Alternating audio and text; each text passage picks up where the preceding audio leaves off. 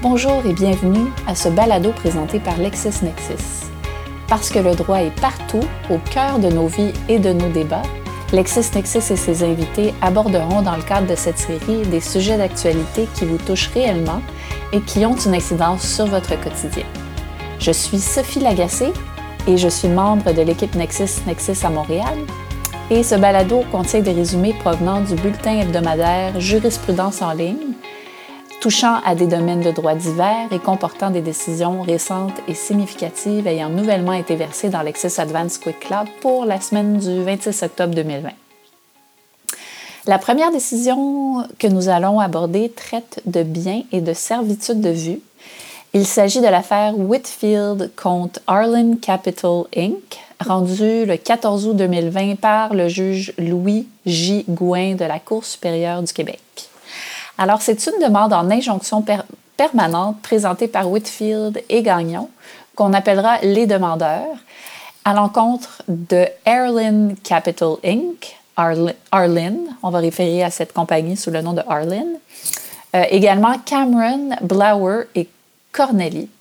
Alors, les demandeurs et Arlin sont propriétaires d'immeubles mitoyens et les demandeurs demandent au tribunal de reconnaître que la servitude de vue dont leur immeuble bénéficie au terme de deux actes de servitude comporte aussi une servitude implicite de non-construction. Ils demandent par conséquent d'ordonner à Arlen de démolir la rallonge à deux étages présentement en construction à l'arrière de son immeuble et qui, selon eux, nuit à leur droit découlant de la servitude de vue. La Cour supérieure rejette la demande. Elle considère que le texte de la servitude de vue est très clair, nullement ambigu. Les propriétaires ont expressément réservé leur droit réciproque de construire de nouveaux bâtiments, lequel droit sera toujours sujet, bien sûr, au respect des limites imposées par la loi, comme par exemple celle de la distance d'au moins 1,50 m de la ligne séparative prévue aux articles 993 et 994 euh, du Code civil du Québec le tribunal ne peut retenir la prétention des demandeurs à l'effet que le fait que les divers propriétaires de l'adresse numéro 2 n'aient jamais érigé une nouvelle construction avant aujourd'hui, donc soit 57 ans après le premier acte de servitude, équivaut à une renonciation au droit de construire un bâtiment qui obstruerait le champ de vision de la servitude de vue. Arlene n'est aucunement limitée dans le temps pour exercer l'un des droits dont elle bénéficie à titre de propriétaire de l'adresse numéro 2, comme tout propriétaire d'un immeuble, soit celui de construire un nouveau bâtiment toujours suivant les limites imposées par la loi. Enfin, la Cour conclut qu'il est clairement établi que la rallonge construite par Arlene respecte bien la limite de la distance prévue aux articles 993 et 994 du Code civil. Ensuite, on va passer à une décision en matière de protection du consommateur. Il s'agit de l'affaire présidente de l'Office de la protection du consommateur contre Guindou rendu le 19 août 2020 par le, juge Mark Phillips de la Cour supérieure du Québec. Alors, dans cette affaire-là, la présidente de l'Office de la protection du consommateur demande une injonction interlocutoire et, au fond, une injonction permanente pour forcer le défendeur Guindou à cesser de se livrer au commerce de véhicules routiers tant qu'il ne sera pas détenteur du permis requis. Alors, Guindou achète des automobiles pour ensuite les revendre. Et il fait ça sur la plateforme web Kijiji. Il ne détient pas euh, le permis qui est requis pour faire le commerce de véhicules routiers au terme de la loi sur la protection du consommateur. Par contre, Guindou prétend ne pas être assujetti à la loi sur la protection du consommateur au motif qu'il utilise la plateforme Kijiji, laquelle rayonne au-delà des frontières du Québec, d'une part, et d'autre part, il désire œuvrer à l'avenir en dehors du Québec ou à tout le moins en ce qui concerne la vente des véhicules. Comme il a l'intention de ne vendre les voitures qu'il achète qu'à l'extérieur du Québec, il est d'avis qu'il n'a pas à se plier à l'exigence de détenir un permis. Euh, en avril 2019, Guindou a été trouvé coupable par la Chambre criminelle et pénale de la Cour du Québec de sept infractions pénales ayant trait au fait qu'il se livrait au commerce de véhicules routiers sans permis. En mai 2020, 21 nouveaux constats d'infraction ont été émis contre Guindou pour le même type d'infraction. Alors, la Cour accueille la demande de l'Office de la protection du consommateur. Euh, un relevé de la Société de l'assurance automobile du Québec fait état de 57 véhicules immatriculés par Guindou entre avril 2019 et juin 2020. Les lois du Québec s'appliquent aux personnes situées au Québec. C'est donc à tort que Guindou prétend pouvoir se soustraire en invoquant artificiellement un élément d'extradité. C'est pas parce que Guindou se sert de la plateforme Kijiji qu'il y échappe. Guindou en fait confond d'une part la règle de droit public qui consiste dans l'obligation de détenir un permis et d'autre part les règles de droit civil, notamment celles du droit international privé et des conflits de loi. Guindou ne peut aucunement se soustraire aux règles québécoises exigeant l'obtention d'un permis. Même s'il n'achetait ni ne vendait aucun véhicule au Québec, Guindou resterait assujetti à l'obligation de détenir un permis, car il est établi au Québec. La Cour conclut donc que l'Office de la protection du consommateur a un droit clair à l'injonction, qu'il existe un préjudice sérieux et que les inconvénients favorisent Guindou.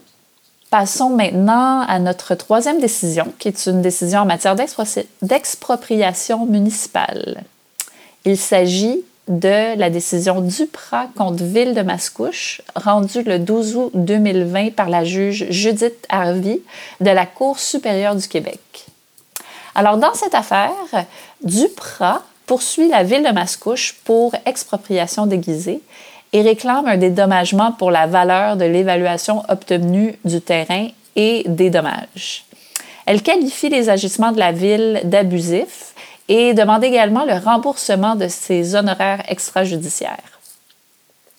En 2006, Mascouche a modifié le zonage du terrain de Duprat, qui est passé de résidentiel sur 70% de la superficie à conservation, ce qui restreignait beaucoup les usages possibles. Duprat a appris ce changement en 2008. Alors, des discussions ont ensuite débuté avec des représentants de la ville de Mascouche concernant la possibilité de remodifier le zonage ou que la ville acquiert le terrain. Ces, échanges se sont étirés sur plusieurs années et en décembre 2014, euh, Duprat a réalisé que des sentiers et une piste cyclable traversaient son terrain. La ville a alors offert d'acquérir la parcelle du terrain sur laquelle passait la piste sans admettre ou sans créer d'engagement ou d'admission de part et d'autre. Euh, en 2016, la ville a indiqué qu'elle n'achèterait finalement pas le terrain. La ville conteste les arguments de Duprat. Euh, selon elle, le recours de Duprat d'abord est prescrit. Par ailleurs, elle affirme avoir agi de bonne foi dans le but de protéger le couvert forestier dans l'intérêt public. Et elle ajoute aussi que le zonage ne stérilise, ne stérilise pas tous les usages raisonnables du terrain et qu'en conséquence, il n'y a pas d'expropriation déguisée. Euh, la Cour accueille la demande de Duprat. Elle rappelle que le jour où le droit d'action prend naissance fixe le point de départ de la prescription Or, l'ouverture du sentier canin ne saurait être le, point de départ de la prescription du recours en expropriation déguisée entrepris par Duprat. Euh, avant l'envoi de, la, lettre de la ville datée du 8 février 2016, Duprat avait des motifs raisonnables de croire qu'elle ne subirait pas de dommages et qu'il n'y avait pas lieu d'entreprendre de recours. Les représentants de la ville lui ont représenté que le zonage changerait ou que la ville acquérait le terrain. Donc, le point de départ du délai de, prescription est le 8 février 2016, qui est la date à laquelle la Ville a exprimé clairement à l'avocat de Duprat qu'elle n'allait pas acquérir le terrain. Alors, le recours, pour cette raison, n'est pas prescrit. Euh, le tribunal conclut que la Ville a agi de bonne foi. Cependant, il ne retient pas ses autres prétentions parce que l'effet conjugué des restrictions découlant du règlement de zonage et de l'appropriation du terrain entraîne effectivement l'expropriation déguisée. Force est de reconnaître que le zonage conservation limite sérieusement le droit de propriété de Duprat le moment de conjonction des éléments menant à la conclusion de l'expropriation déguisée se situe lors de la modification du zonage du terrain. La Ville va devoir verser une indemnité d'expropriation de 436 000 Enfin, la Cour conclut que la Ville n'a pas fait preuve de mauvaise foi dans la conduite de sa défense. Passons maintenant à la prochaine décision, qui est également une décision rendue en matière d'expropriation municipale. Il s'agit de la décision Morancy contre municipalité de Saint-Féréol-les-Neiges, rendue le 3 juin 2020 par la juge Nathalie Pelletier de la Cour supérieure du Québec. Dans cette affaire, Morancy conteste le droit de la municipalité de Saint-Féréol-les-Neiges de procéder à l'expropriation de ses terrains euh, pour aménager un parc familial. En 2012, Morancy a déposé à la municipalité quatre plans de lotissement. Les plans ont été approuvés, mais ensuite la, municipalité s'est rétractée suite à une contestation du séminaire de Québec qui détenait une servitude de passage sur les lots de Morancy et voulait construire des éoliennes. Or, le séminaire était d'avis que personne ne devait construire des résidences près du chemin menant au site des éoliennes. La municipalité a alors indiqué à Morancy que ces plans de lotissement n'étaient pas conformes à la réglementation de zonage et que les lots ne possédaient pas la grandeur suffisante afin de pouvoir obtenir des permis de construction sur ceux-ci. C'est par la suite que la municipalité a décidé d'exproprier les lots de Morancy. La municipalité invoquait l'implantation d'un parc aux abords de la rivière Sainte-Anne afin de desservir les familles dans le secteur Considérant que cette bande de terrain ne sera jamais constructible, l'expropriation de ce terrain lui semble équitable compte tenu du fait qu'elle n'aura pas à déplacer aucun citoyen et que le coût est somme toute raisonnable. Selon Morancy, la municipalité fait cette démarche pour pouvoir clore le dossier de lotissement et ainsi satisfaire du même coup un citoyen corporatif important de la région, soit le séminaire. Alors, la Cour accueille la demande dans cette affaire. Elle constate que le litige entre le séminaire et Morancy et de manière collatérale entre, euh, avec la municipalité occupe les tribunaux depuis 2012. Elle note aussi qu'on ne peut passer sous silence les recours entrepris par la municipalité à l'encontre de Morancy pour annuler le lotissement et l'opération cadastrale pour lesquels il n'y a toujours pas de jugement. C'est dans ce contexte que la municipalité a pris la décision d'exproprier spécifiquement ces terrains-là. Le tribunal ne croit pas qu'il s'agisse de coïncidence et ne croit pas non plus à la bonne foi de la municipalité. Les explications données par les responsables de la municipalité sur leurs motifs apparaissent au tribunal invraisemblables. En fait, la municipalité n'a effectué aucune analyse en profondeur de l'utilité publique de ce lot, ni demandé à des experts d'examiner sa possible utilisation. Enfin, la preuve révèle qu'aucune visite sérieuse n'a été effectuée à cet égard. Il y a une apparence évidente de conflit d'intérêts lorsqu'une municipalité use de son pouvoir réglementaire pour résoudre un litige qui est toujours devant les tribunaux. Le tribunal est donc d'avis que l'avis d'expropriation ainsi que la résolution à son soutien sont nuls. Passons maintenant à une décision en matière de faillite et insolvabilité. Il s'agit de la décision mise sous séquestre de la fiducie familiale Serge Lavoie, dont le jugement a été rendu le 4 août 2020 par le juge Étienne Parent de la Cour supérieure du Québec. Dans cette affaire, Amio demande la nomination d'un séquestre intérimaire afin de prendre possession des biens de la débitrice. Cette demande est contestée par la débitrice qui soulève son irrecevabilité. Amio a prêté 645 000 à la débitrice et à la société 92 80 58 11 Québec Inc. Pour garantir le remboursement du prêt, les emprunteurs ont consenti à Amio des hypothèques immobilières grevant deux immeubles. La débitrice ainsi que son fiduciaire mis en cause la voix plaide qu'Amio ne possède plus aucun droit concernant le prêt de 645 000 puisqu'il l'aurait cédé en 2015 à une autre compagnie. Selon Amio, les nombreux retards de paiement qu'aurait accumulé la débitrice non seulement envers lui, mais également envers des tiers, notamment en ce qui concerne les taxes municipales pour la Ville de Québec. Et il invoque aussi la décision du Conseil de discipline rendue à l'encontre de la voix, le fiduciaire de la débitrice, Donc, tous ces facteurs-là, selon Amio, démontrent l'urgence de nommer un séquestre intérimaire afin d'administrer les biens de la débitrice. La, la, débitrice plaide quant à elle que la requête en nomination d'un séquestre intérimaire est irrecevable puisqu'elle ne peut viser qu'une personne au sens de la loi sur la faillite et l'insolvabilité. Alors, la, Cour rejette la requête d'Amio en nomination d'un séquestre intérimaire, même si l'on considérait qu'une fiducie au sens du Code civil du Québec pouvait être visée par une demande en vertu de la loi sur la faillite et l'insolvabilité, Amio n'a pas démontré l'urgence de mettre en place cette forme de protection concernant les biens de la débitrice. En outre, l'objectif qu'il recherche par la nomination d'un séquestre intérimaire ne coïncide pas avec la mission que la loi sur la faillite et l'insolvabilité lui confère. Amio souhaite obtenir la nomination d'un séquestre intérimaire principalement pour faire la lumière sur ce qui est advenu des sommes qu'il a avancées à la débitrice il y a de cela plus de sept ans. Or, le mandat du séquestre intérimaire n'est pas de procéder à une enquête sur les activités passées d'un débiteur. Enfin, le tribunal considère que la situation concernant le prêt de 645 000 dollars demeure ambiguë et qu'il existe d'autres moyens procéduraux pour permettre à Amio de tenter de percevoir les sommes qui lui sont dues par la débitrice. Alors, passons maintenant à une décision en matière de modification de garde d'enfants. Euh, dont le motif invoqué est la distance séparant la résidence des parents. Il s'agit de la décision droit de la famille 201-150, dont le jugement a été rendu le 17 août 2020 par la juge Lise Samoisette de la Cour supérieure du Québec. Alors, il s'agit d'une demande de changement de modalité de garde de deux enfants.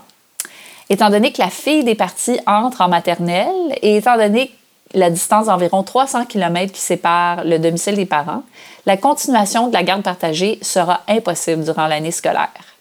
La mère souhaite que l'enfant fréquente l'école A à ville A, alors que le père désire, que leur fille fréquente l'école de son quartier à ville B, dans la province A. Les parties ne souhaitent évidemment pas diviser la fratrie. La mère a 27 ans, elle reçoit des prestations d'aide sociale et elle vit avec son nouveau conjoint TG depuis le 1er février 2017. Ensemble, ils ont un jeune bébé. Son nouveau conjoint TG a pour sa part trois autres enfants, dont un dont il assume entièrement la garde et deux qu'il a avec lui une fin de semaine sur deux et la moitié du temps pendant l'été. Le couple habite un 6,5 à Ville A, où une chambre est réservée aux deux garçons et une autre pour les filles. L'école A est située à 5 minutes, 5 minutes en auto de Madame et un service d'autobus assurait le transport de l'enfant.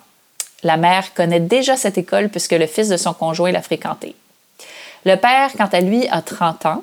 Il est prestataire d'aide sociale. Il habite chez sa mère et son beau-père dans une maison où il y a trois chambres à l'étage et une qu'il occupe au sous-sol. Les enfants partagent donc la même chambre. Le père n'a pas de permis de conduire, de sorte qu'il dépend de sa mère et de son beau-père pour les transports pour l'échange des enfants. Le père souhaite que X fréquente l'école B située à 10 minutes à pied de chez lui. La Cour accueille la demande de la mère. Elle constate que c'est la mère qui s'est toujours occupée des soins médicaux des enfants. Elle est proactive et n'hésite pas à aller chercher de l'aide aux besoins. Elle bénéficie d'un filet de sécurité offert par trois professionnels. Donc, ayant supposé l'ensemble de la preuve et vu le contexte global de la situation, le tribunal est d'avis que la garde des enfants doit être confiée à la mère. Leur fille fréquentera donc l'école à Ville A et y recevra un enseignement bilingue et leur garçon pourra débuter en même temps la garderie et recevoir les services qu'il requiert. Les droits d'accès convenus entre les parties permettront aux pères et aux enfants de maintenir leur relation. Maintenant, nous allons lire une décision de procédure civile visant le rejet d'un recours en homologation de transaction. Il s'agit de la décision Groupe Beauval Inc. contre Ville de Salaberry de Valleyfield, rendue le 14 août 2020 par la juge Pascal Nolin de la Cour supérieure du Québec. Dans cette affaire, la ville de Salaberry de Valleyfield, qu'on nommera après, euh, ci-après la ville, demande au tribunal de rejeter l'action des demanderesses, un groupe d'entreprises lié à Beauval Inc., au motif que leur recours en homologation de transactions signées en 2002 et 2004 est prescrit et que le conseil en place lors de la signature de ces transactions ne pouvait lier le conseil subséquent. Dans le recours principal, outre l'homologation des dites transactions, le groupe Beauval réclame des dommages de presque 83 millions à la ville pour manquement à ses engagements contractuels. Beauval exploite une carrière située sur le territoire de la ville. Pendant de nombreuses années, un conflit a opposé la municipalité à Beauval au sujet de l'expansion de sa carrière qui entraînerait l'exploitation de l'eau située en zone agricole. Le 6 décembre 2002, suite à une longue bataille juridique, les parties ont signé une entente réglant leurs différends. En 2004, soit près de deux ans plus tard, les parties ont convenu de modifier certaines clauses de l'entente afin d'y ajouter des engagements de part et d'autre, à savoir que Beauval acceptait de consentir une servitude au bénéfice exclusif de la ville et acceptait aussi d'aménager à ses frais une nouvelle piste cyclable et de paver la piste cyclable existante. En 2005, un nouveau conseil municipal a été élu, dont l'un des nouveaux représentants aurait bénéficié lors des élections de l'appui d'un comité farouchement opposé au projet de Beauval. Suite à l'échec des négociations avec la ville, Beauval a poursuivi la ville en 2016. La ville soumet que le recours en, homologation pardon, est prescrit et ensuite qu'il est impossible pour Beauval de lier les conseils municipaux subséquents, ce qui entraîne la nullité des transactions. La Cour rejette la demande de rejet préliminaire de la ville. Il appartiendra au juge du fond, à la lumière d'un dossier complet et des témoignages de tous les acteurs impliqués, de déterminer si la Ville a fait preuve de manœuvre déloyale à l'égard des demandeurs. Le tribunal ne peut, à la lumière du dossier tel que constitué à ce stade, rejeter le recours avant que la preuve de ces éléments ne puisse être faite. Beauval plaide qu'elle entend démontrer que, dans l'éventualité où les transactions dont elle recherche l'homologation sont déclarées nulles, que les conditions du régime de la réception de l'indu sont remplies et que la restitution par équivalent doit avoir lieu. L'état du dossier ne permet pas à ce stade de rejeter les arguments avancés par Beauval et il serait prématuré de rejeter le recours avant que la preuve de ces éléments ne puisse être faite. Avant de rejeter préliminairement un recours, le cas doit être clair. Or, le tribunal conclut qu'il n'est pas en présence d'un tel cas et préfère faire preuve de prudence. Le tribunal, ne pouvant conclure que la demande de Beauval est manifestement mal fondée et qu'elle n'a aucune chance de succès, se doit donc de rejeter la demande de la Ville. Les questions de fait et de droit que soulève le recours de Beauval devront donc être débattues au mérite. Passons maintenant à une décision qui traite de droit professionnel et implique l'annulation d'une licence d'entrepreneur. Il s'agit de la décision Industrie Jacques Latreille Inc. contre Tribunal administratif du travail rendue le 18 août 2020 par la juge Jannick Perrault de la Cour supérieure. Dans cette décision, les industries Jacques Latreille Inc., qu'on va référer après sous l'appellation IJL, demande le contrôle judiciaire d'une décision du tribunal administratif du travail confirmant l'annulation de la sous-catégorie 16 de sa licence d'entrepreneur. IGL détient une licence d'entrepreneur général comportant diverses sous-catégories, dont la sous-catégorie 16, qui autorise son titulaire à, à exécuter certains travaux d'électricité. La Corporation des maîtres électriciens du Québec, la CMEQ, a annulé cette sous-catégorie à la suite d'une audition du comité de qualification. IGL a interjeté appel de cette décision sans succès devant le tribunal administratif du travail. IGL sollicite maintenant la Cour supérieure pour annuler cette décision et rétablir la sous-catégorie 16 de sa licence d'entrepreneur. IGL plaide des erreurs de droit commises par le tribunal administratif du travail qui aurait écarté ses arguments relatifs à l'atteinte à son droit d'être entendu par la CMEQ et à son droit à une défense pleine et entière. IGL reproche au tribunal administratif du travail de ne pas s'être prononcé sur la validité et la suffisance de l'avis d'intention de la CMEQ, à savoir si sa, si sa rédaction permettait à Veilleux, la répondante d'IGL, d'anticiper un examen oral par le comité sur ses connaissances techniques. IGL reproche également au tribunal administratif de ne pas s'être prononcé sur les obligations d'équité procédurale de la CMEQ en ne statuant pas sur le droit du comité d'interroger la répondante de, de, son entreprise sur ses compétences et ses connaissances techniques. La Cour, dans les faits, rejette la demande d'IGL. Elle conclut que rien ne réfute la présomption d'application de la norme de la décision raisonnable à la décision du tribunal administratif du travail. La véritable nature du présent pourvoi est celle de savoir si le tribunal administratif a réellement écarté les arguments soulevés par IGL et a omis de se prononcer sur la validité de l'avis d'intention transmis par la CMEQ et sur les pouvoirs du comité de qualification de questionner la répondante sur ses connaissances techniques. La décision contestée ne souffre d'aucune faiblesse apparente et aucun argument mis de l'avant par IGL n'a été écarté.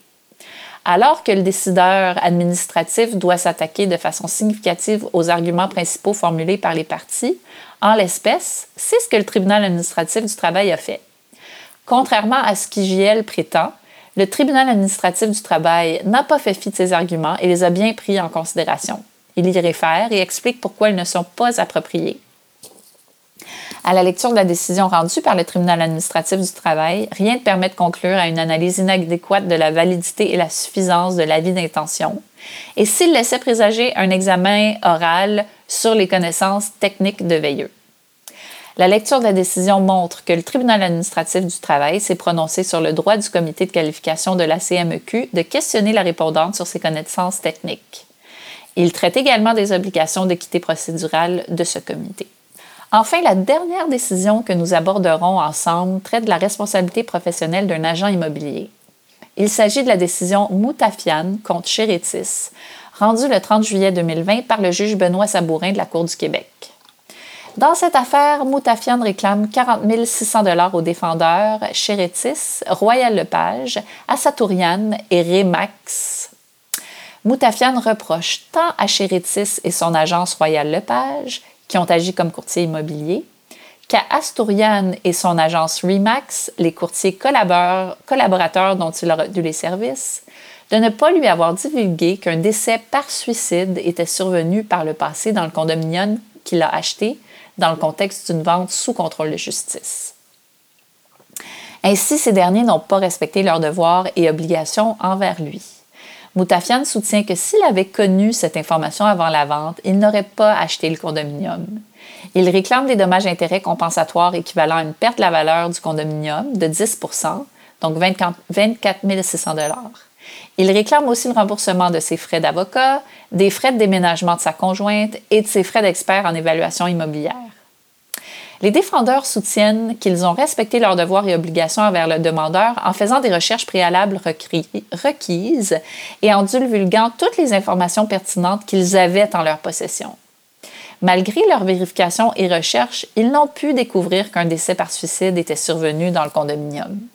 Il précise que Moutafian a acheté le condominium lors d'une vente sous contrôle de justice intervenue sans que le créancier hypothécaire n'ait fait de représentation sur l'immeuble, sans garantie légale et à ses risques et périls.